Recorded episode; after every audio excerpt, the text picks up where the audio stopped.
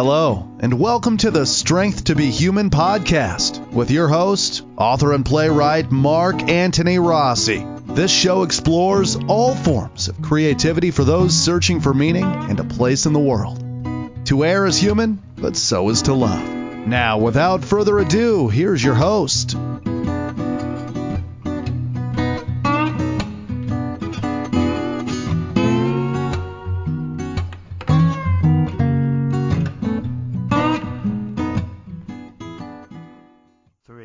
Folks, and welcome back to another episode of Strength to Be Human. We're doing the guest house edition with our wonderful co-host, uh, John Patrick Robbins. Uh, John, thank you for being on board. Oh, always good to be on the show, Mark. I appreciate it very much. Uh, this is uh, the holidays, so you know we have to do what we can to, to fit things in. Uh, normally, this show broadcasts a little earlier the month, but it, it's been a rough, crazy month between people being sick and computers breaking and aliens stealing my debit card. You know, all the usual stuff on a holiday time. This is going to be episode number 93. Okay, and it, we're going to talk about um, some of the, uh, the the good and the bad uh, of our heroes, and, and we're going to also talk about what happens when you get burnt out uh, as, as a writer. Do you stop? Do you take a break? Do you, do you reorient yourself? Is it normal? Is it natural? So it's going to be interesting. Uh, first part heroes, second part burnout. We haven't done this before. It, we're eager to get right into it because they're interesting topics, and uh, both of us know them very well. That's for sure. that we do. All right. Now, we we're talking about the um, the the hero topic, and I guess there's a couple of different angles we can go about it. So obviously, you have to pretty much go about what you want. No one says we have to cover everything in the universe, but um, there's a number of things you could do. You can um, be inspired by your heroes about certain things they did in terms of writing, or maybe even Mhm. things in their personal life.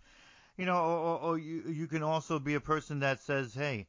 Uh, they've had some problems. Uh, I don't know if I want to like match that, or um, maybe they've had some problems that I have some problems with. Like people might have problems with depression and say, what did that person do to try to get around that and, and still be productive? So there's a lot of things in, in heroes that we can uh, we can take from, we can be inspired from, and, and, and sometimes just because they're heroes doesn't mean they're perfect.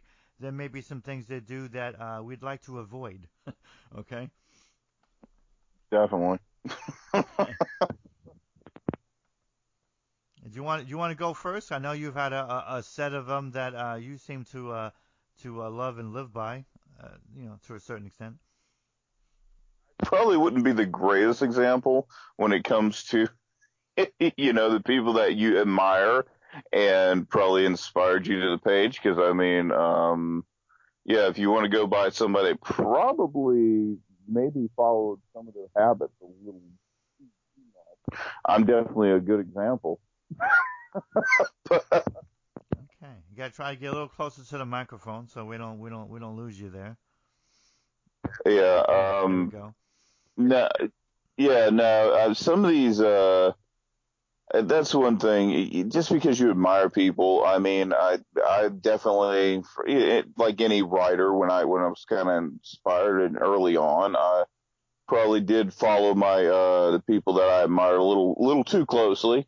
But you know that that that is kind of a downfall sometimes of when you're when you, uh younger and you're starting out. You kind of Yeah. you want to be like the people you admire Yeah. and uh, a lot of times you know they, they their influence bleeds into the page but i really can't uh, blame uh Brod- brautigan and bukowski for, for my own uh my own issues but uh no that that is the thing and sometimes we do work we do kind of i wouldn't say not necessarily like hero worship but when you you uh look at these people it does happen sometimes where you're gonna It does.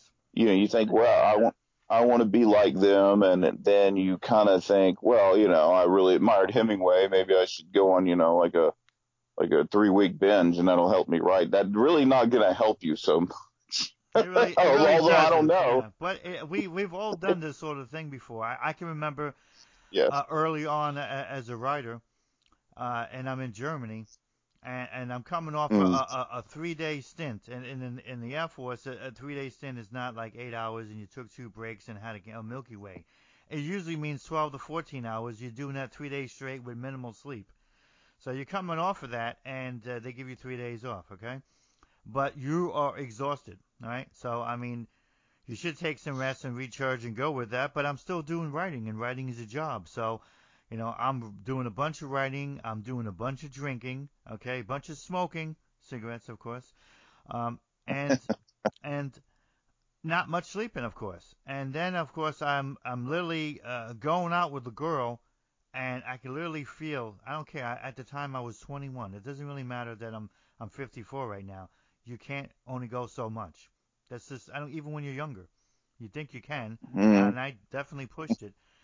And I literally went out with this girl, and she wanted to come back to my apartment. And embarrassing as this may be, I, I was just so exhausted for pretty much anything else. I mean, I was. I mean, I think we had a drink, and I might have fell out on the couch. yeah, I think I woke up the next day, and she was already gone. Door, of course, unlocked to my house. You know, I'm over there with with a, with a machine gun sitting in the living room. Okay, my door unlocked. I'm like, yeah, this would have worked out really great if something happened to me. Yeah. Mhm.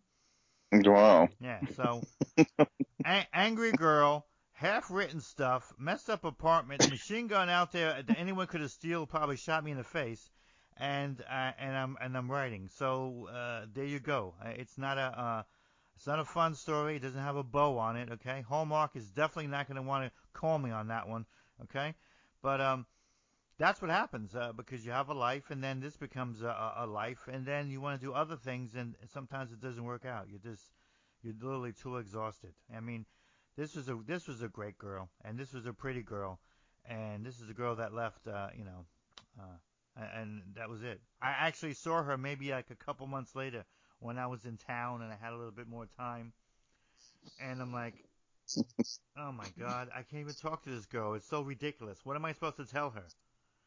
Yeah, I, I did. I did three days of serving my country and, and flying around the world, and I came back and did some poetry and drank a whole bunch of brandy and smoked. I don't know until I could barely breathe, and then I was stupid enough to call you over, and and I and I couldn't do anything because I fell asleep because I was just that exhausted.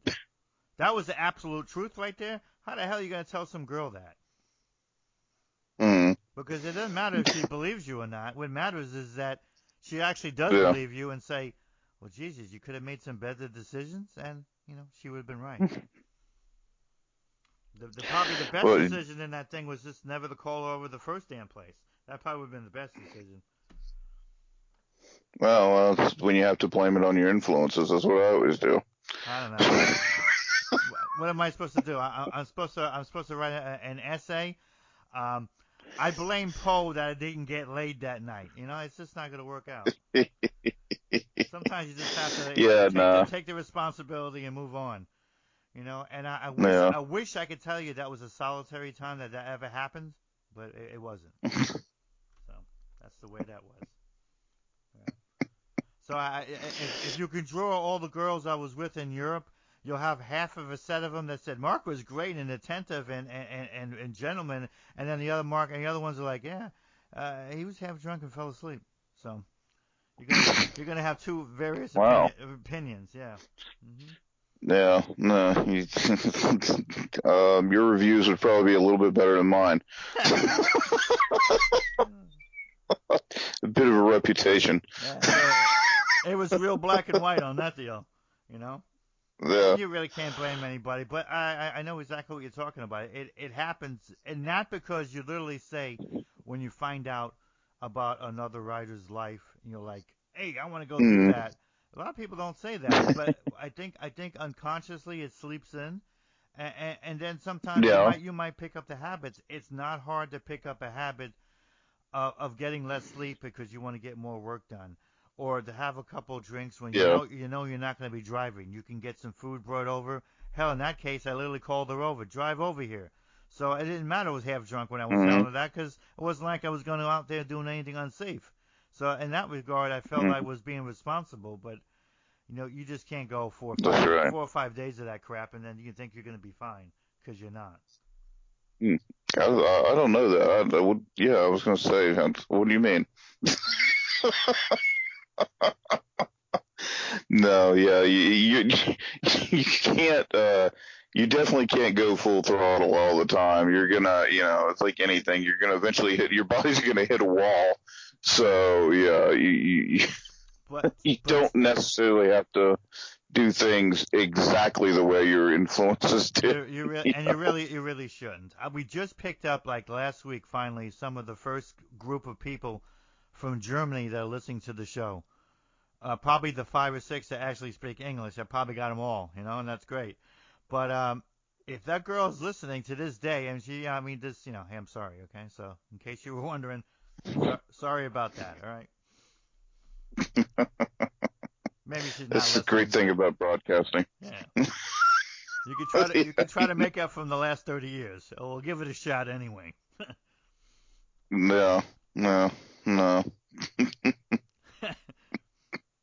But yeah, there, there's a there and there's a lot of things that you're gonna uh, you're gonna fall. I don't mean victim to, but you're gonna fall for for a while. Not only because you're young and writing, but just because some of those things they do work hand in hand with being a creative person. You got to take chances. Mm-hmm. Sometimes mm-hmm. you do have to cut into sleep. Yeah. It doesn't hurt to go out and have a couple of drinks and and wind down, or even kind of a couple of drinks in your house. Some some oh, writers, yeah. some writers can can use it to their advantage, and others, like myself, it's it's not a good idea. I always tend to do that after I write, never never while during it. Although I've been known to edit work while having a few drinks because for some reason, I don't know, I can do good on proofreading and grammar, but I just can't be creative when I'm drunk. That's all. So we all have a you know positives and negatives on that. But um, of course, there are other things that are out there, you know, that are, you know, beyond anything I'm interested in, you know, like, you know, drugs or, you know, doing dangerous things that could cause you to be harmed, you know what I mean? Like flying down the highway at 100 miles an hour. You know, like James Dean. Oh man, I make movies and I'm really handsome. Nothing can happen to me. Yeah, okay. That's why he died in a car crash. Okay. You know. We don't want to do any of that kind of crap, so definitely not. But there is a lot to admire uh, about all of these people. I mean, Hemingway, yeah. Hemingway suffered from, from genetically in, inspired mental illness, and he knew it too. And even he it was mm one of mm-hmm. the first writers I remember that actually tried to help himself. He recognized it. He wasn't in denial. You know, and and, no. I, and I'm never saying that suicide is some kind of wonderful option for people because I don't really believe that it is. But his suicide amongst so many others, made to me the most academic sense because he really did do every damn thing he can, including using the new electrical shock therapy that came out with back in his day, and it mm. just it simply did not work for him. So there was a man that literally said, "All right, I acknowledge I have depression. All right, I know it's hurting my relationships. All right, I know it's damaging my health all right, I'm going to avail myself to every damn thing that's possibly out there in, in modern science. And remember, this is a man who had money, so he wasn't broke. So he tried to do everything. None of it worked. Mm. So I'm not saying that you know it's a good thing he committed suicide, but at least there's somebody I can understand why, because he really did do everything he could possibly do. God bless him. And uh, maybe that was the only way he was going to find peace. But um, there's so much out there that can, people can do now more than back in his time and I hope people try to do their best to avail themselves of that, so they don't go on that road. You know. No, he yeah he you talk about somebody that lived full throttle. He definitely definitely did everything possible, including with the page. You know, uh, one of the, one of those people that I do truly admire when it comes to to writing. You know, you don't you probably don't want to look at my influence list it's probably very predictable. You know, there's not too many uh, teetotalers on my uh, on my list of, of heroes. So um, you know, I'm, I'm not saying that all of them were were you know kind of um, colorful characters, but uh, most of them were.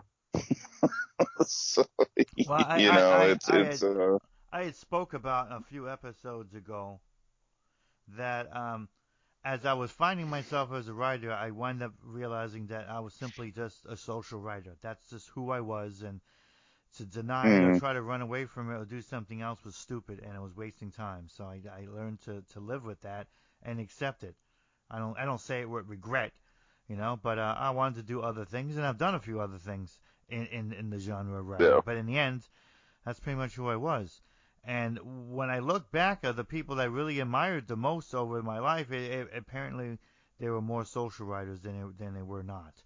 So people like Aldous Huxley and, and, and George Orwell, you know, as much as I love Poe, and I always did love Poe, um, he was never a social writer. He was always a, a writer that was that was doing things on a, on a horrifying basis because that's what he was interested in doing, you know, and Yeah. to provoke and to shock, and, that, and that's fine. And I still loved them, but yeah, the primary ones were the social writers. So I, I don't know why I never made the connection until years later. And you're right, of course, those people wasn't exactly uh, doing any of that sort of stuff. I mean, Aldous Huxley was a man that had lots of health problems, so he couldn't afford alcohol or drugs. Uh, He would have died much earlier than he did. And, and, and of Hmm. course, uh, George Orwell was about as teetotal as you can get. Yeah. Yeah, well, you know, there you go. I mean, yeah, not everybody that uh who kind of want to paint the wrong picture. Not everybody who writes is just like you know, kicking them back at the bar and and and writing all these. Things. You don't really need that stuff to write. Great. It doesn't, you know, doesn't hurt for some of us, but um, you just you don't need those things no, for. you, you you you don't. You're really but right, I, I still right. I still like some of the people that you like. Still, I just I never been grossly Yeah. into him. I mean, I thought I always respected Bukowski, even though I know he was a complete you know nutbag. But I took him seriously because you know he was a serious writer. It doesn't matter the rest of his life Yeah. was, a, was a mess. He was a serious writer and deserves to be taken seriously. Oh yeah. You know, some some of some of my earlier work even sometimes gets compared with some of the stuff that he was doing. But I always try to point out to people who do that, hey, I appreciate the compliment, but you know, if you look over everything I'm doing, I mean, it's just a very small touches here and there. I'm I'm doing things far different that he was interested in doing.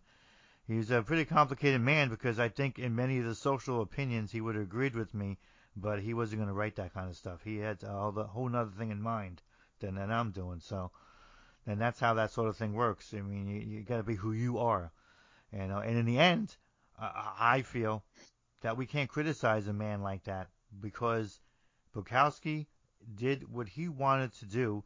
He he wasn't somebody else's puppet, and he wasn't out there pretending. And that to me means that he gets the ultimate respect, regardless if we liked how he lived or not, or even what he wrote about. he still was where he's supposed to have been. And this is what we're all supposed to be at. Yeah. We're supposed to be there, or trying to get there. So that's what I, I, I put him up there on the high level of people that, yeah, you know, like him or not like Yeah, him, he was. you have you need to respect him because that was no bullcrap right there. That guy was serious.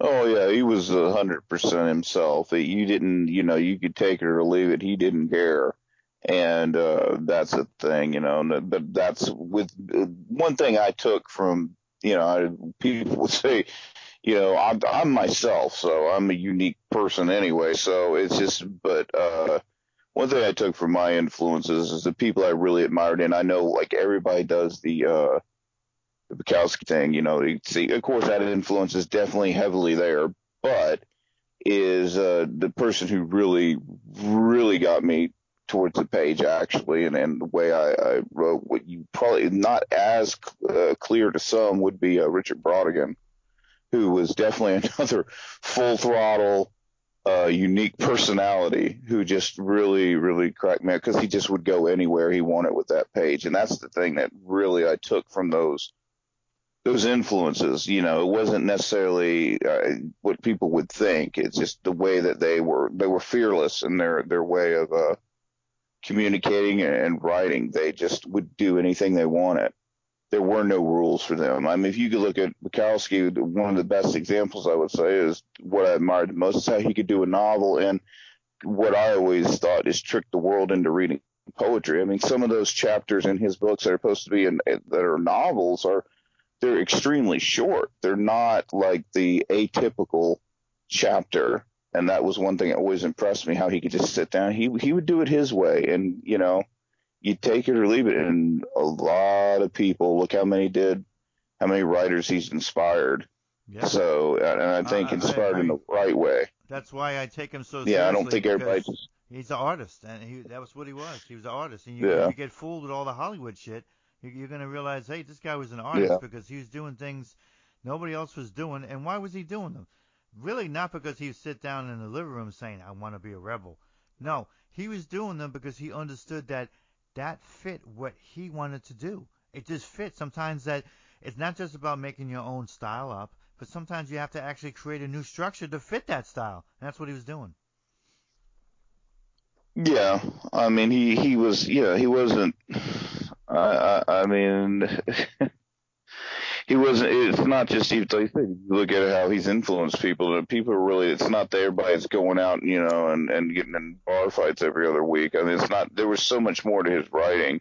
If you really look at it, if you look at the besides the humor, the fantastic humor he had, and the great wit, he, he could really, when you look at some of the really deep, beautiful poems he could write, and even later on, he was still just going full throttle on those and create. I mean, he really had a heck of a, uh, an output. And so, yeah, that that's the stuff that people should really, and I think people do largely. I don't, you don't really. There's plenty of people that kind of want to play. Even he had that problem with it because you can watch.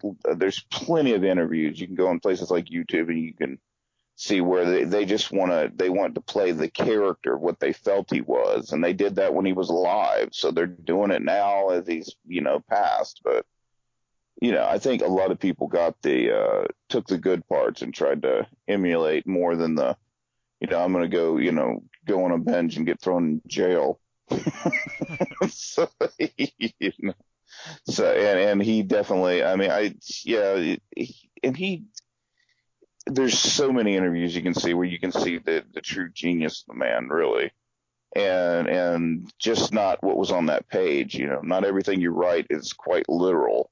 I don't know why people always see things that way, but it's just uh, if you write really colorful, sometimes people think everything is just as you write it, where they forget there is a creative license there.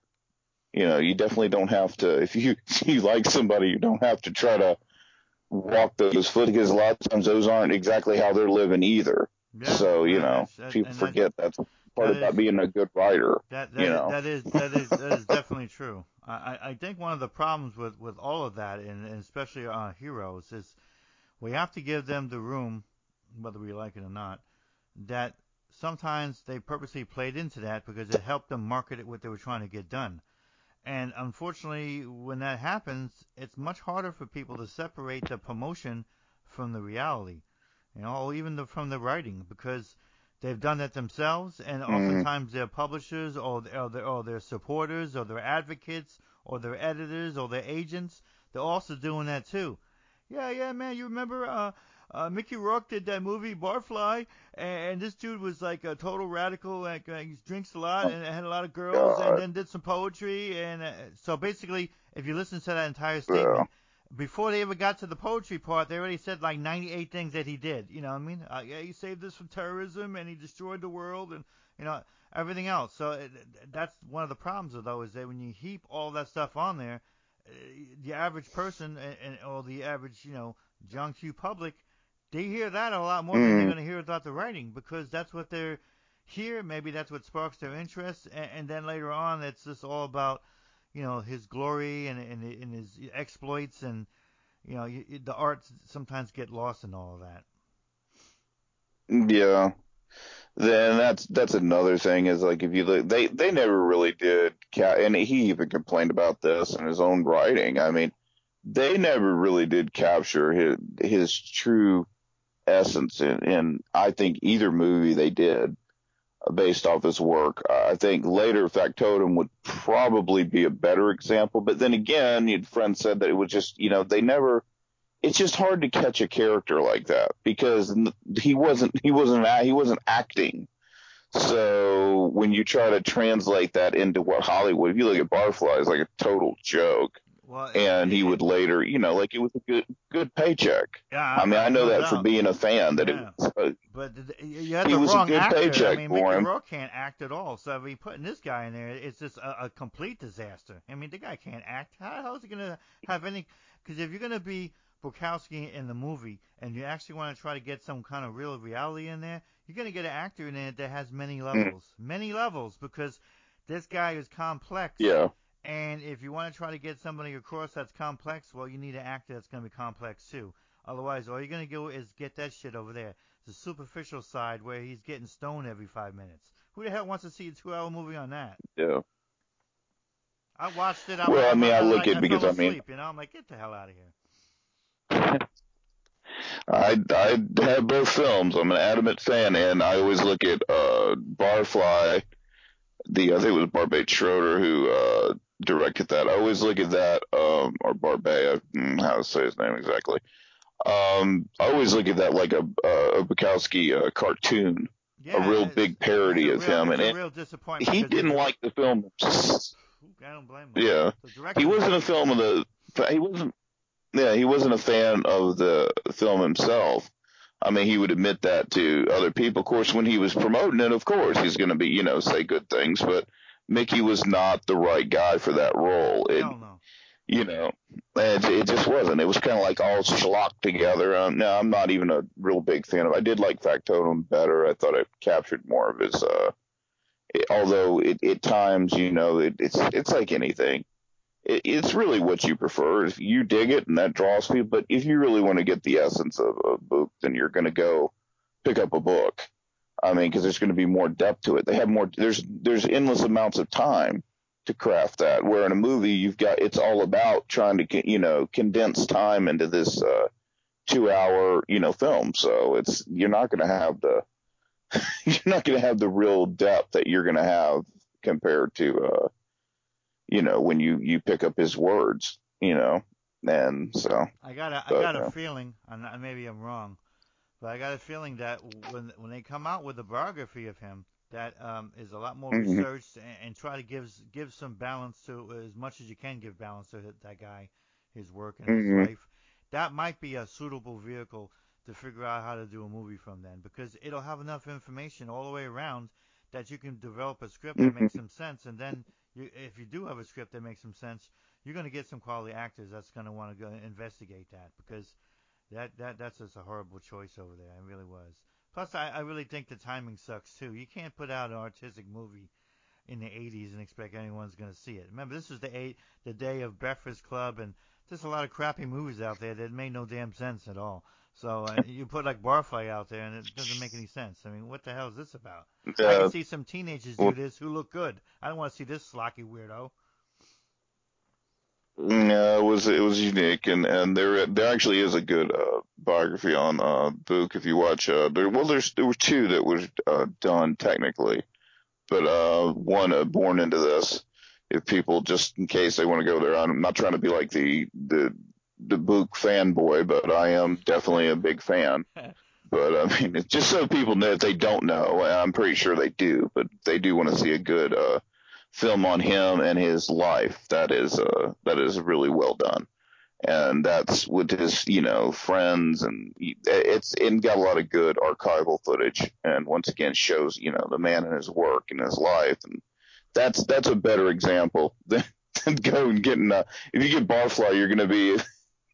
If a kid sees that the first uh, thing they ever encounter of Bukowski, I don't really know that they would be all that impressed.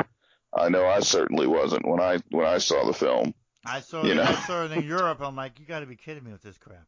I mean, it was just, was, I thought it was horrible. I'm like, um, please. Now, thank God I know about this guy already because if this was the film that was going to help me understand him, I probably would never read him. You know? Yeah, it wasn't my favorite. I mean, I like I said, I have it. I don't. It's I don't. I don't hate it by any means, but yeah, I I would definitely be also be very a guy that gets overlooked. Like I said all the time is is Brautigan. I would love to see a film on him, but you know, it, once again, you know, it's not you know it's not exactly um the stuff that Hollywood thinks. Oh wow, we're gonna make a ton of money off that. You know, we could do Transformers or we can do movies about authors. Yeah. so I think they're going to go with Transformers. e- exactly. Yeah, exactly. And, and, and if you get Megan Fox in there, half naked, running around with a gun, well, hey, that's that's another hundred million right there.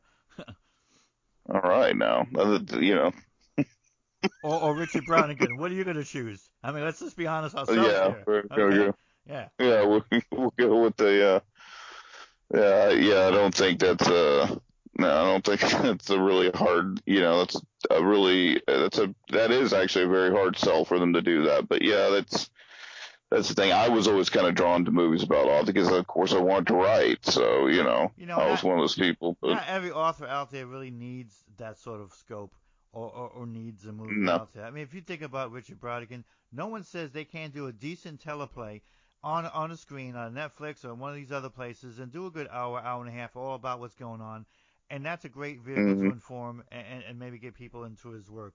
So I mean, why Mhm. why pressure yourself that you got to make a hundred million dollars on on on a, on a guy that a lot of people don't know about when they might be introduced on a smaller network and in, in a smaller production and, and mm. still do the same and maybe even do better.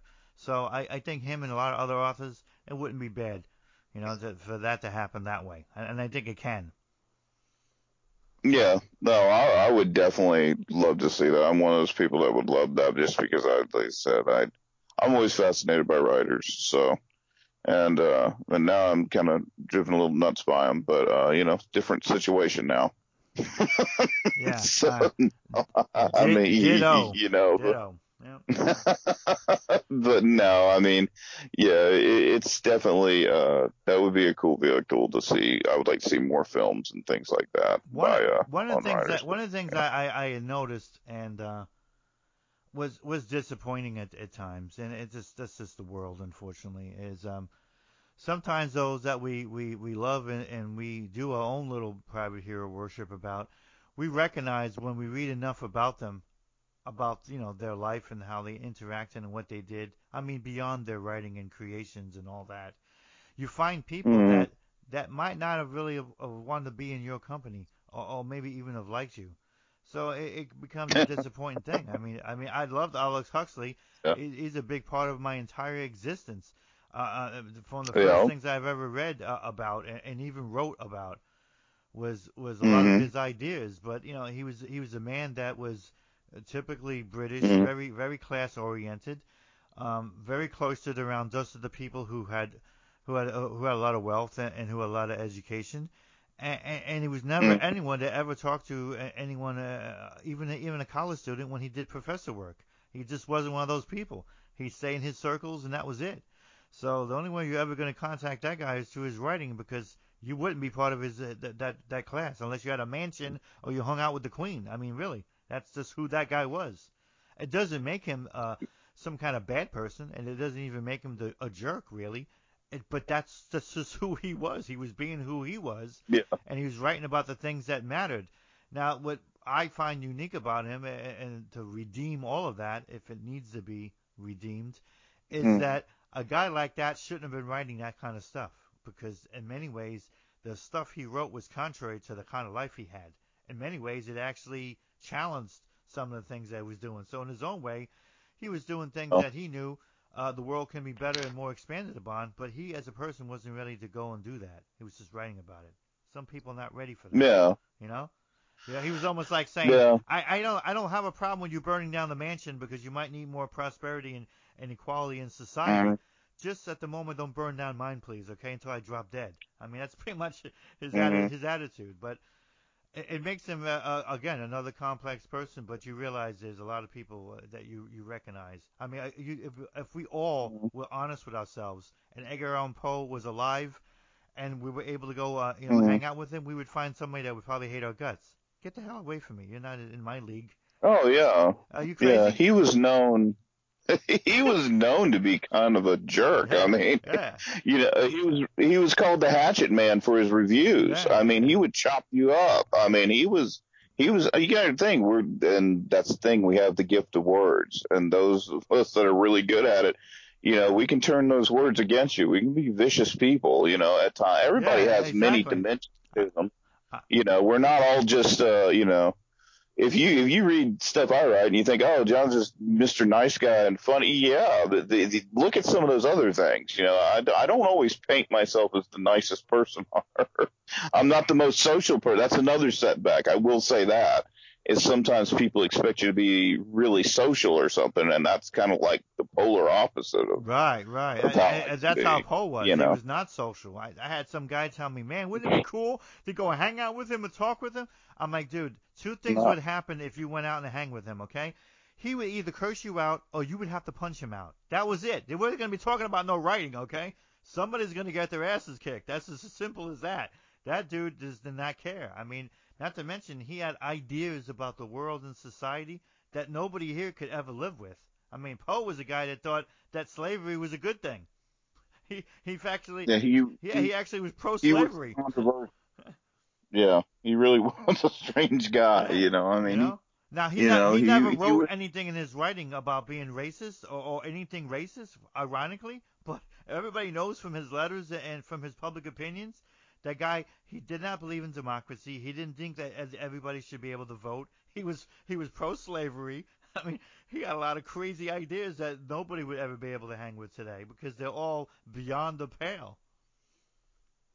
Yeah, yeah, he was a well. Then again, you know, he was he he was a he was a true character. Yeah, And that's why, you know, he was a genius, but it doesn't Yeah. make him a, a a great or good person sometimes. So here's somebody else you admire a lot, Yeah. but you would never want to hang with the guy because you would want to strangle him.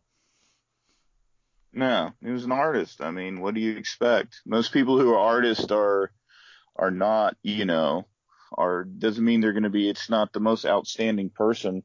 They're creative, and they're creative for a reason. Yeah, I mean, You know. they all have their issues. I mean, sure. I mean, Franz Kafka made it really, really clear, both in his writing and in his letters and in the people he talked to. I hate my job. I hate my family. I wish it all would go away, and I just want to keep writing. I mean, he and he said that on a regular Yeah. basis. It was even in his writing because that much he, that's how much he hated them all. That's who Yeah. that guy was. He was just like, I want to write. Yeah. I hope you all die. I want to keep writing. Leave me alone. Yeah, I mean, it's like, why is he so paranoid? I don't know. Maybe because he hates everybody. I mean, you'll you'll find that in a lot of writers. There's, I mean, it's the only weird thing I always find strange is you once you uh, you get to a certain level, you know you're famous when all of a sudden they're publishing your letters.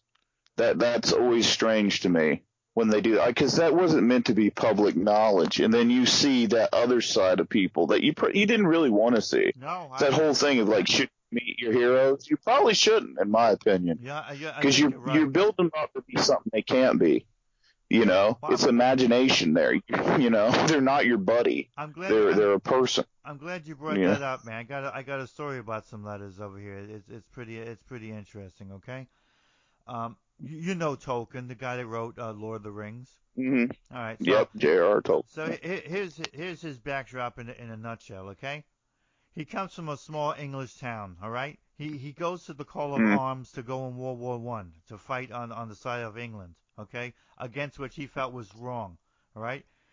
He he he goes through unbelievable amount of uh, of torment, uh, chemical gas uh, injuries. He's in shivering in the night in, in, in a trench someplace. Four years of that he went through and he survived. He comes back to his town. Everybody is dead except for him and three people he knows. Almost all the males in the town have vanished. There's only women there. That's it. So he writes a series of books, which he claimed in the interviews that he had all over the place. Uh, no, they had nothing to do with World War, Mhm. nothing to do with World War One. No, no, it's just it's just fantasy stuff. Not nothing to do with that at all. And he Mhm. didn't even get mad and walk out of Yeah. interviews, right?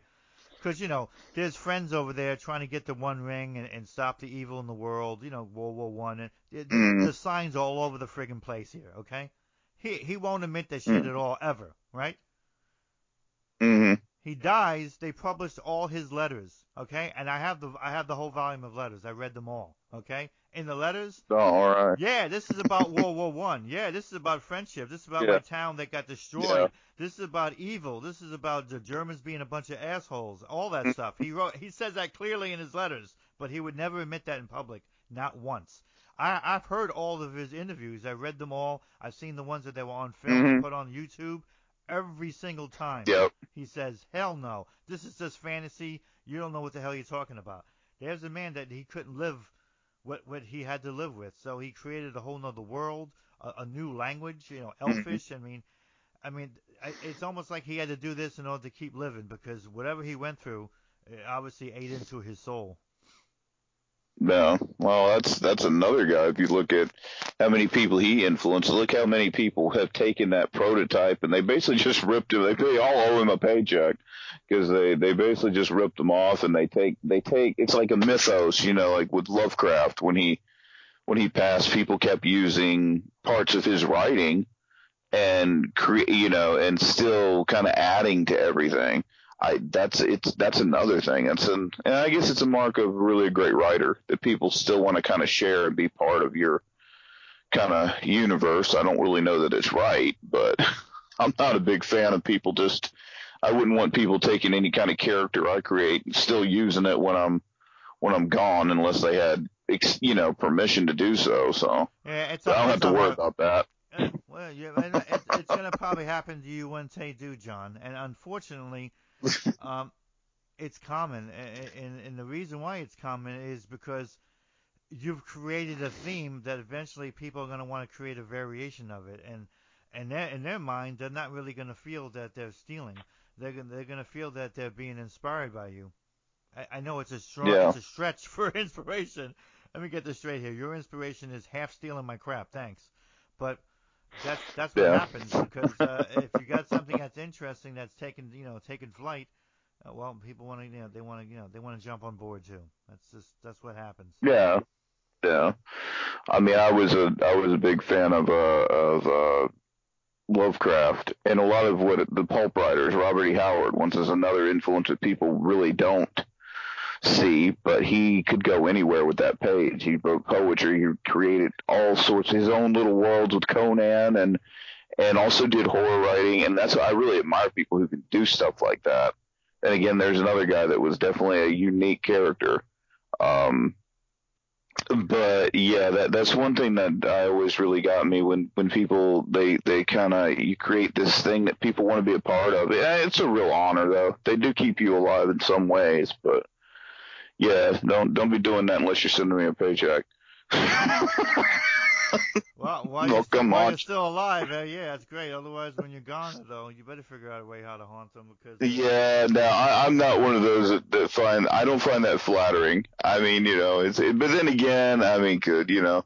I think yeah, some of the stuff I, I definitely I could see those influences. I was really influenced by Hunter S. Thompson, and I mean, you know, there's there's early rights of mine that you can find that are online. I don't I don't ask you to. They are very bad, and they are just to me they're they're just terrible. They're just you know where you can see that influence is bleeding through a little too much. But you know that happens with writing, and you eventually find your own voice. But right, that, that's why I don't really take it too badly unless someone's just seriously plagiarizing, which is different because believe it or not, if they steal some kind of thematic part of your work but they're putting in their own writing, it's not really considered theft legally. It's only when they're actually taking all your words and putting their name on it that's plagiarizing. So legally, the the, the definition of, uh, of theft in art is really different than ours. Mm-hmm. Ours is like I'm gonna beat you, yeah. I'm gonna beat the hell out of you.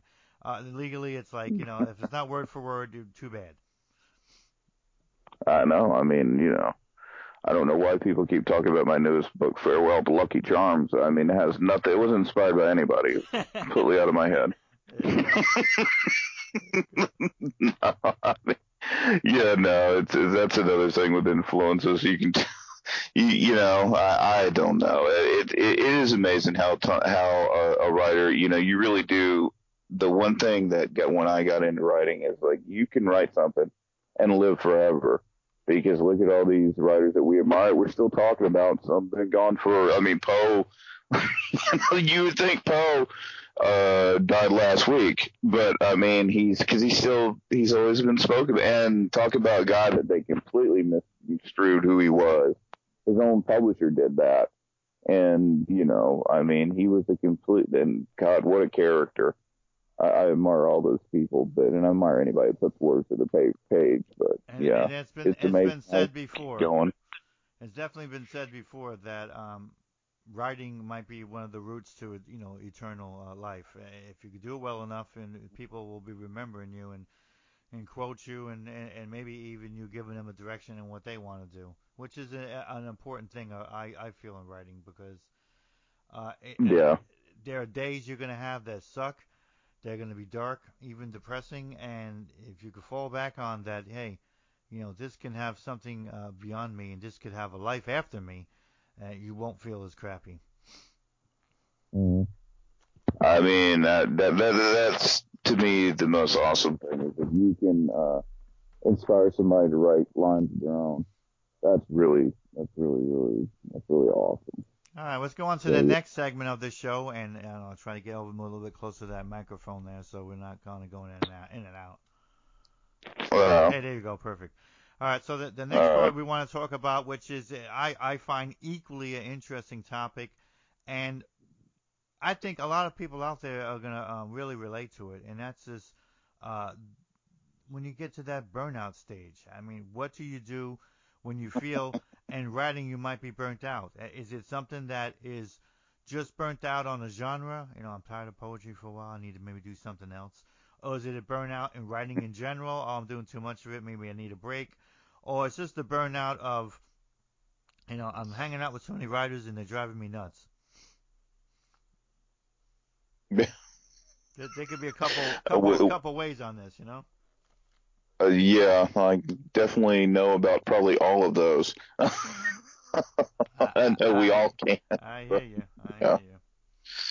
Yeah, yeah, that's that's that's how burnout works. Anytime you're you're going at a high level, and if you're really doing this, you know, if you're you're fully invested in it, you it will happen. I don't care who who you are or how strong you think you are. It it does uh, it does catch up with you, and you really can kind of. It's it's something you need to be able to recognize, and I think most people, anybody can, but a lot of us ignore it. Uh, um, I'm definitely uh, I put you know I, I I push the gas pedal a little hard myself, so um, yeah you know, I, I'm probably one of those people that probably functions really well uh, at uh, being kind of almost burnt out and running on empty. But I think I've done it so long that I'm kind of it's my norm. But even I hit walls where I'm like, you know, I've got to take a break. But you know, that's why I love writing because I never get to. So. well, I definitely, I definitely, I definitely had uh, uh, had periods of that over my life of writing that way I had to. Mm-hmm. I, I just I just masqueraded it in a different way. Like I remember in the 90s, I took about two years off from writing poetry. Literally didn't write anything because yeah. I put all my time in, into writing the plays and then going out there, talking with the directors and the actors when they were getting produced, and, just it got so involved in that I didn't do any other writing for a while because I was still doing the the playwriting. So and, and that was a good break from other stuff, so I could just concentrate on that. And then later on, I went back to doing all kinds of different things again, and and, and that was and that was fine. I mean, now these days, especially I'm still getting older, so I I kind of, you know, feel um, more towards the the end of my uh my physical life than I would have did 30 years ago you know, I, I try to stay more consistent with things and not take things for granted. I don't like to take as much time off unless I'm sick or my stupid computer has a problem, which is really sad because this computer is only 11 months old. I still consider it new. You know, I've had so many damn problems with mm. it, with updates and, and, and no. dumb things. you know, but um, probably gonna have to replace it here. I'm just hoping Windows is gonna give me a check one day because I'm punching them in the head as we speak. But um, I, I find that for me to try to, um, if not prevent burnout, just to sort of lessen its impact, you know, is to try to find uh, other other avenues to be creative. Uh, so this way, I'm not going mm-hmm. always, always back to doing the, you know, the same genre or, or, or the or the same thing. So one of the wonderful avenues is is podcasting because I'm able to do things on a literary basis and talk about things that I love, but I don't have to always sit here and write mm-hmm. about them. You know, I could just simply do the show.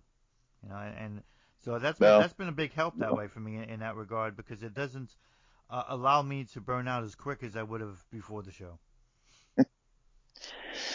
Yeah, I mean it, that, that is good being able to um, switch gears. Uh, that that's another thing. I mean, with with me, I'm, I'm doing the just like you. I'm doing the you know I've got doing the press, doing the um the I, I don't know how many mags it is. I can't count that high.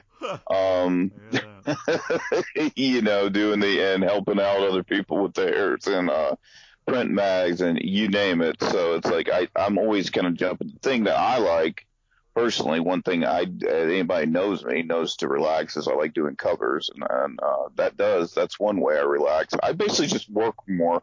So yeah, I found that I if I'm not working, I don't feel right. I'm one of them people that it, it's I just kind of I'm lucky enough that I can do a bunch of different things, so it does help, you know. I I hear but that. yeah, yeah, you really do need to be able to. It's sometimes you just have to step away. That's that's the thing for people. Don't feel bad because you have to take a break because your mind can only handle so much. You're gonna.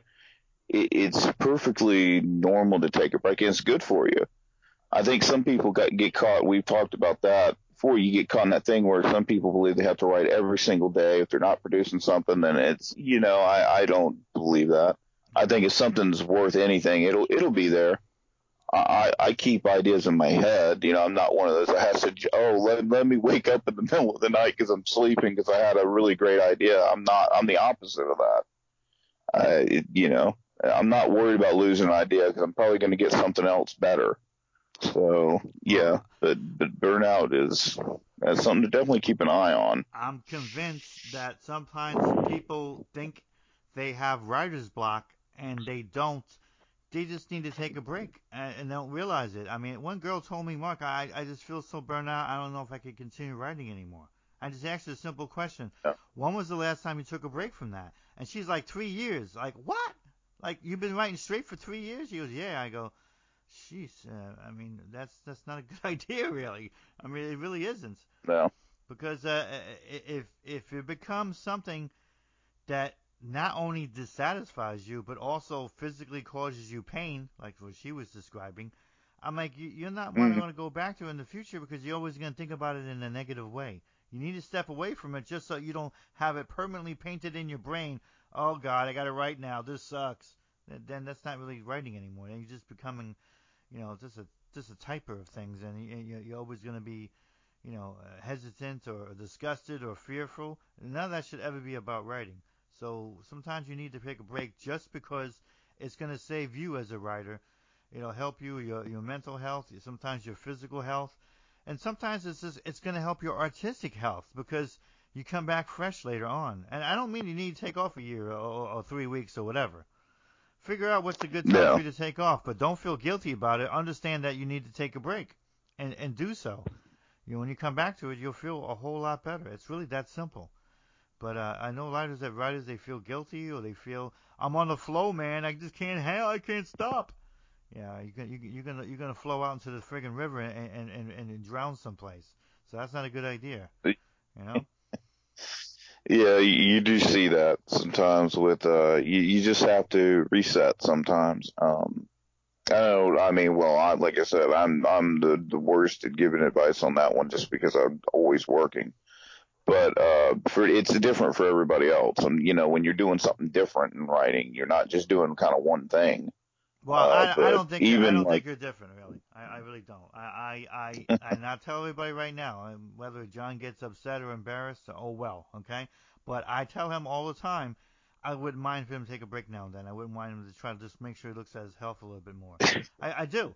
I, I don't do that as some kind of like motherly thing. I just do it as a oh. Yeah. I do it as a friend. Huh. But just because he's giving you this advice that sometimes he doesn't take, it doesn't make him a bad person. It just makes him a typical writer that, you know, we might have to give him a smack in the head versus the other way around. Okay, fine. But he's still yeah. he's still telling you the truth. And, and just because he's not always following it doesn't make it less the truth. It's still the truth. No. And he recognizes that. Well, it's yeah, not like no, he's in denial. He understands what's going on. You know, it, it, we just he doesn't always take his own advice sometimes.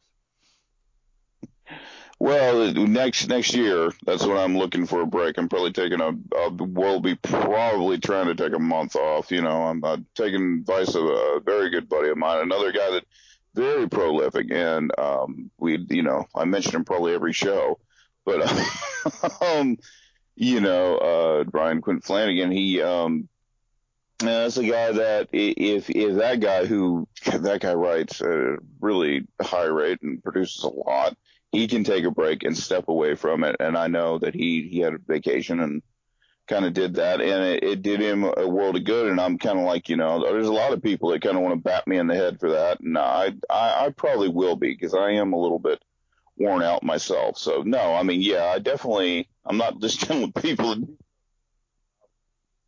Sometimes I'm not. It's a little bit different uh, in that aspect. That's also I just like working. Everybody's different. But I, when it comes to just being you do need to take the break and step away sometimes because sometimes you just get you just get too kind of worn out and things are just not happening. I had to. I mean, I might take one or two days and then I feel bad, but then you know you look at all the stuff that you get done and you think, wow. But um, no, yeah, that that, that those breaks are very important and kind of reset yourself and, and kind of you know be good to you. That's that's the thing yeah, this is not there are there is no ground rules for this. You can create awesome things, and just because you're not you're taking a few days, a week or two or a month or whatever you want to take, you don't feel bad. You're still a writer. You still can create, and there there is no nobody's going to give you a handbook saying you know I didn't get one. Uh, maybe I missed out. I didn't get the writer's handbook of what I was supposed to do when I started. yeah, this is art. So you know, but take care of yourself. That's that's the main thing you know, because uh, you know, I, I think folks, that helped. I, I think folks, uh, and and and John's entirely uh, correct, and, and God knows he's speaking from experience. So, you know, that that's the good thing about hearing from somebody that, you know, they know they need to take this, and, and they don't do it as much, but they they know that it, it can have a, a you mm-hmm. know a, a deteriorating uh, effect sometimes, and, and I'm looking forward to John mm-hmm. to take a break. But also remember too, folks, that when you're taking a break, you're not really stopping from being an artist. You're still a writer. No. You're still an artist. Mm-hmm. But you might want to just call it in, in, you know, without trying to sound too new agey or anything. But you might want to just call mm-hmm. it, hey, this is some me time. I, I just need to take a few days off where I can just go out there and watch a show, read a book, you know, roller skate on the down the block or do some jogging or whatever, and just me time that has nothing to do with this because when you recognize that you need to separate from that once in a while, you won't feel guilty. You won't feel, oh my God, I'm turning my back on my art. No, because art, eh, art is like a beast that always wants you, and it'll eventually devour you, and doesn't care. It figures there's gonna be more people coming down the pike, so it doesn't care about you. You have to care about you, because art can't. Yeah, uh, it, that that's the thing. Everybody look at any business think of yourself like a business. Every business shuts down for some time. I mean, when I start, when I start, this is a bad example, but when I started the, uh, the whiskey I've had, my only break has been Christmas. So that's one day. so I'm overdue. So you definitely need to take those breaks. And I know I'm looking forward to when I do take one and I, and I will be, but you know, a couple things I've got to do until right, uh, uh, you know, in in December, and then I'm definitely going to take me a, a little bit of a little extended break, and we're going to see how that goes.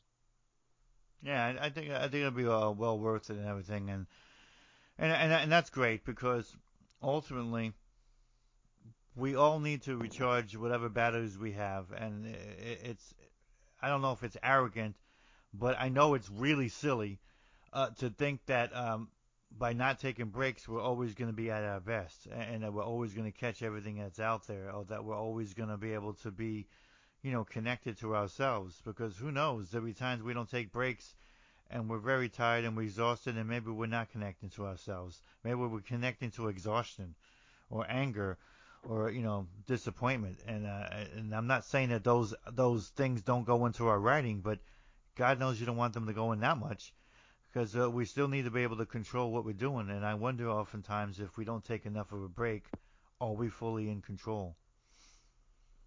Yeah, yeah. It's, definitely people shouldn't feel any kind of guilt when it comes to those things. I understand why people why, why we all do because you know you think, well, I got to get this done, and we do put ourselves under that pressure. That's good. You know, it's good to be driven but don't don't in your you know in the whole process of being driven don't uh kind of drive yourself nuts over this stuff you know it, it's we all we all need that time and uh Yeah, it, people are very hard on themselves. I know I'm extremely that way. So, you know, it, it's you have to kind of realize it because people do get burnt out.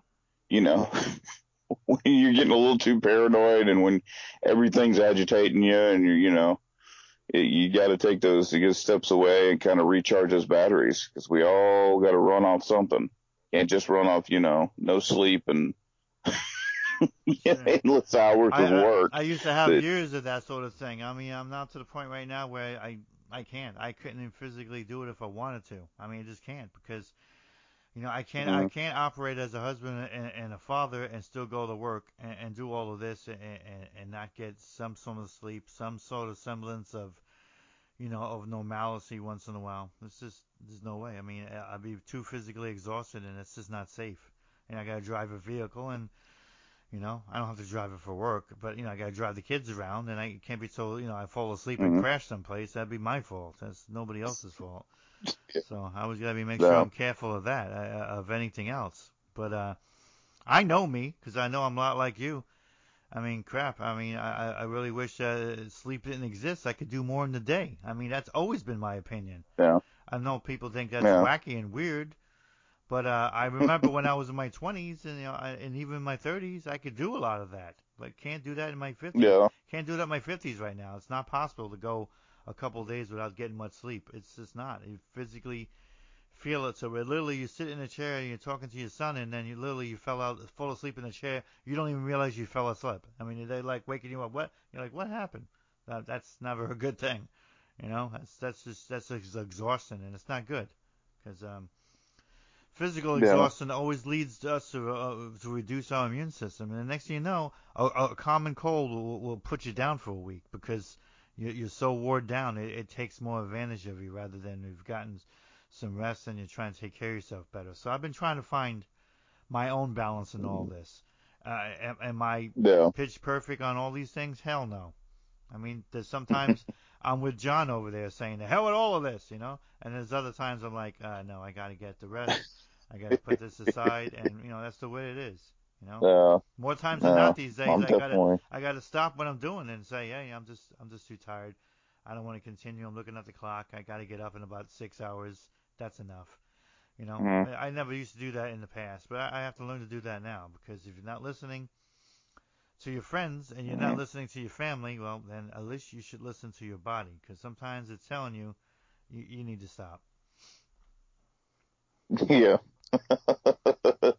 funny that we're talking about that, but yeah, it's uh, I'm uh I'm notorious for running on like next to no sleep, but that's me. I'm probably three hours if I'm lucky. It, so and then I'm back to work, but that's just me. I mean, like I said, everybody's got their own kind of. You you can't really go by. I, I have insomnia, so you can't really go by me. But you know, it's amazing I know what planet I'm on. So sometimes I, I you know, you might have to scrape me off the ceiling to do a, a podcast, but I'm all right. well, you, you sound you sound great and alert, so I, I appreciate that. But I, Yeah. I know you could probably use a little bit more sleep. Not to say that we all can't, Uh, but I think it's fair and safe. Oh, yeah, yeah. safe to say that John can probably use a little bit more than the rest of us. oh yeah, John definitely needs definitely needs a lot more. So probably a lot more, a whole bunch of things, but you just a little bit of rest and yeah, relaxation and stuff like that. But you know, no, it's that's the thing when it comes to being able to recognize burnout. It's probably uh.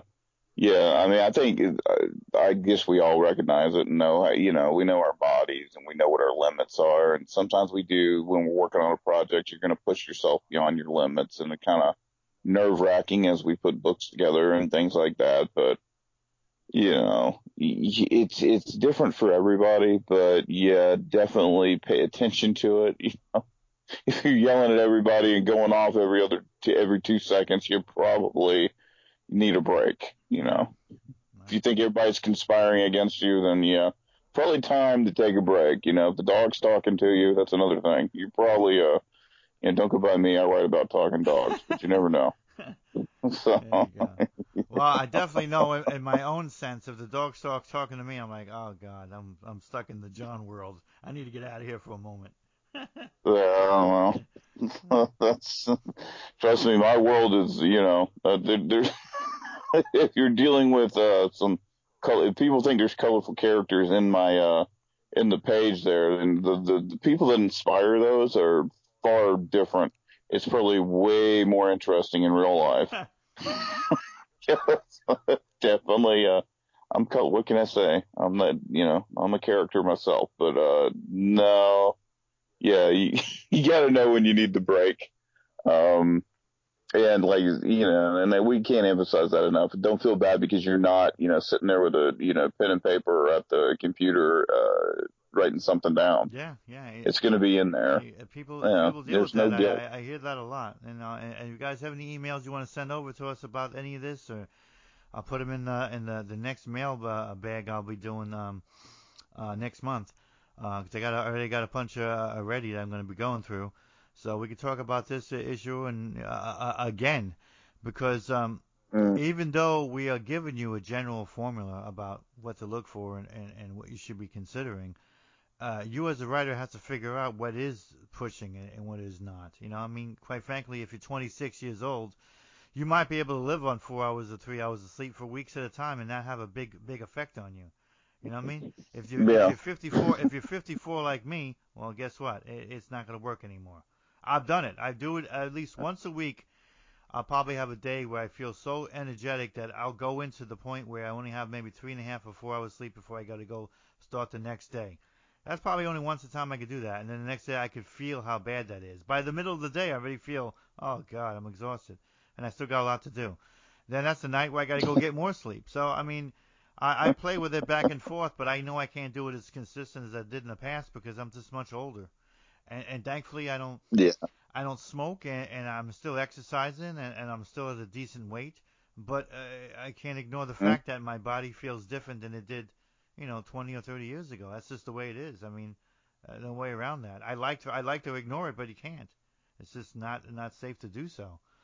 But um, you'll figure no. out you'll figure out what yours are, and then you just need to learn that. That's what really we're trying to say here is to figure out what yours are, and consider that as part of your artistic duty, quite frankly. It's not just a bunch of writing dudes telling you what to do. It's also really about you understanding yeah. that, you know, in the whole, uh, uh, I need to edit this, I need to rewrite that, I need to look at that, I need to be honest mm-hmm. with this. Uh, also, trying to take care of yourself and not burning yourself out.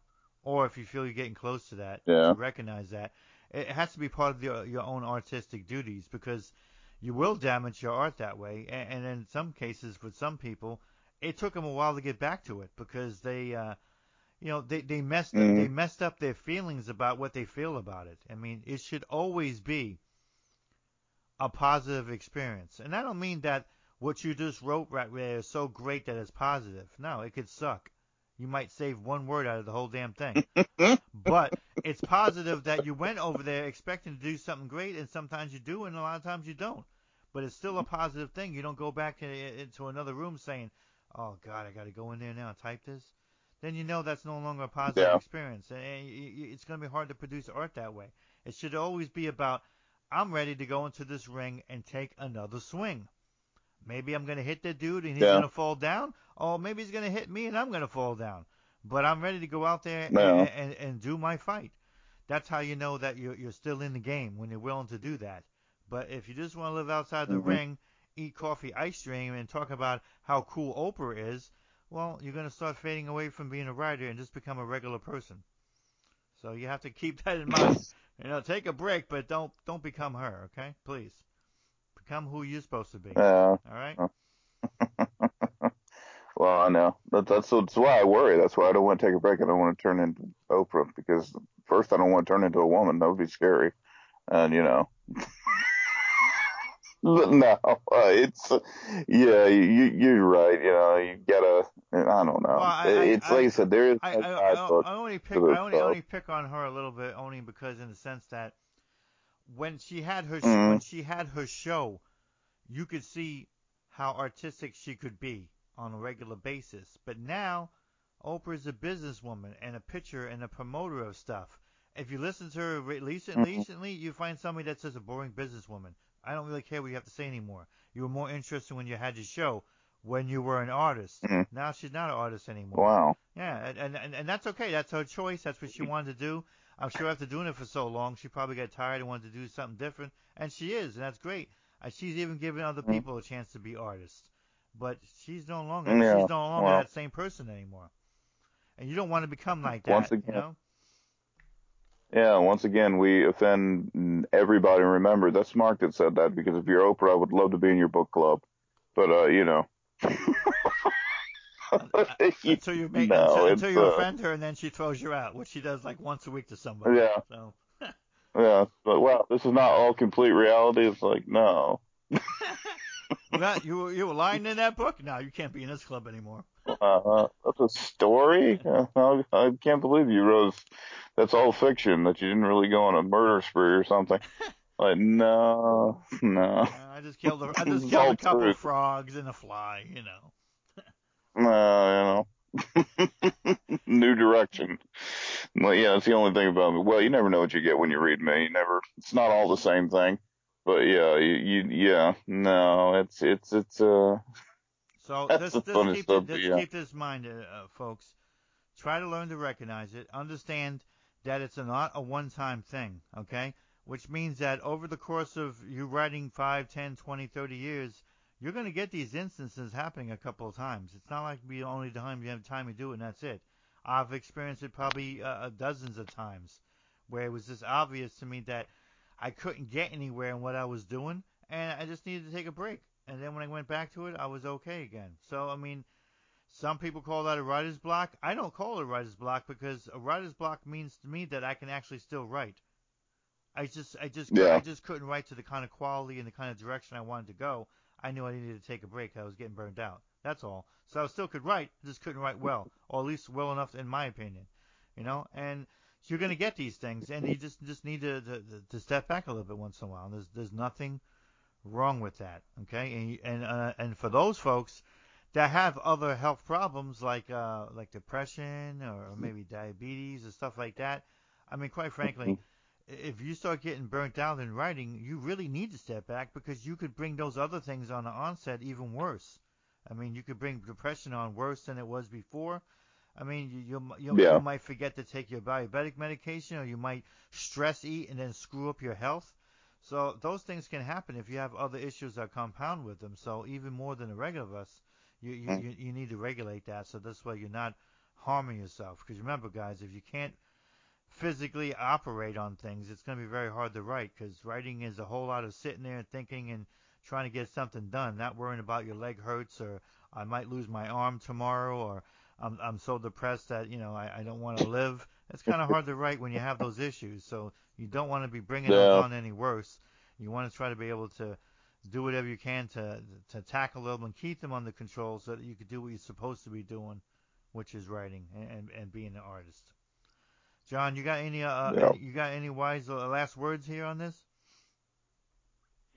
I mean, being that I am a complete health nut, um, Uh, no, I mean, yeah, just just pay attention to yourself and and be good to yourself is the main thing that I can say is you know, and don't and, and don't feel guilt over not not producing something and and because like I said, this is not there are no set rules with this. That's the main thing that you can do. I, I and I can't emphasize enough that yeah, if you you got to pay attention to you, you got to be good to yourself, and don't don't overstress yourself because you know you're not going to get much produced if you're overthinking everything, and you know it's just going to kind of mess up the work. So that that's my main thing, kind of what we we've said all along here. So yeah, that's pretty much my opinion. All right, folks, that's definitely the uh, last word on that. Uh, recap over here is we talked a little bit about um, our heroes, uh, how things that they can do in terms of writing, uh, maybe even sometimes in their personal lives, can be inspiring, and other times there's a darker element there.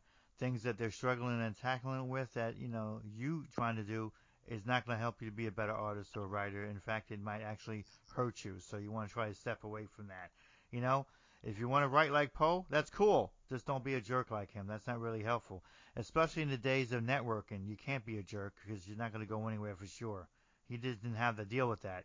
If Poe was around now, eh, that might be a problem. I might have to even punch him myself. Okay, so And then, of course, the, the second one was uh, uh, dealing with burnout. We're going to have that. It's going to happen at times. We need to recognize uh, to not be guilty about it and just ignore it because it can harm our craft, it can harm our health, it can harm our, our worldview on things. You know, one moment you feel good about the world, the next moment you think baby Bigfoots are going to invade your house and steal your typewriter. Okay, it's that's how you know you need to take a break. All right, because there are no baby Bigfoots and nobody uses a typewriter anymore. Okay, so just try to keep that in mind.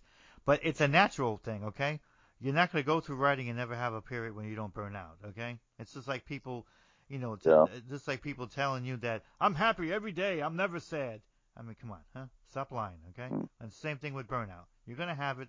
Don't lie to yourself. Don't lie to us.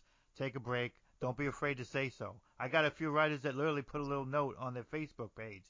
Listen, folks, I'm gonna be out for about a week or so. I just need to take some me time. hmm You know, don't contact me. Don't bother me. I still love you. I'll I'll get back to you when the time comes. hmm I'm nothing happened to me. I'm okay, but I need to take a break. All right, cool. And we go on ahead and we hope to see them in a little while. And a lot of times we do. Sometimes it may need, need more than others, but that's fine. That's cool. That's natural. That's what we should be doing. We don't want to just burn ourselves out to where we hate what we're doing when we're supposed to be something that we love. Mhm. That we love. Okay. Yeah. You you got you got people out there that you're gonna love and hate at times, but you know I, I feel being a writer and art is, is something that we should always uh, to strive to love, and and whenever we have a problem with it, it, it means we have a problem with ourselves, and we can deal with that and then go back to to dealing with it in, in, in an appropriate manner. All right, folks. I, I really appreciate everyone being on board. Thank you for the emails. I, we got a couple in extra for John, so we'll probably do another one of those mailbag shows in December where we'll be able to right. answer some questions for you guys, make a little show out of it, have some fun with it. You know, I think next time I want to do a Goss House where we both just do the answering of it rather than having it separate before. We'll just make it happen, and if it's longer, oh well. But at least it'll cover everything, and it'll it'll be fun. You know, especially so some of them I think they answered some of the similar questions to us. So I mean, we could both answer them, you know, side by side, and you can hear the differences in who we are and and maybe that helps as well. So that I think that's fun and interesting. I thank you all for listen, listening and, and and sticking with us through through thick and, and thin. I've tried to be, and, and so has John tried to be consistent with the show. But you know, like we say all the times, we're, we're you know we're dudes. You know, we're not gods over here. We we we're gonna have our own issues at time to time, but you know, we, we try to make this a, a consistent and, and regular uh, part of everything that's going on in our lives and hopefully in, in your lives as well. All right, folks. And, until next time, God bless. Uh, John, you got any uh, last words there? Uh, just uh, always a pleasure to be on the show, and and thanks folks for listening. So All right, folks. that's all I got to say. God bless, folks. This is your most recent episode of God's House Edition with John Patrick Robbins, Mark Antony Rossi. Until next time, take care. Adios.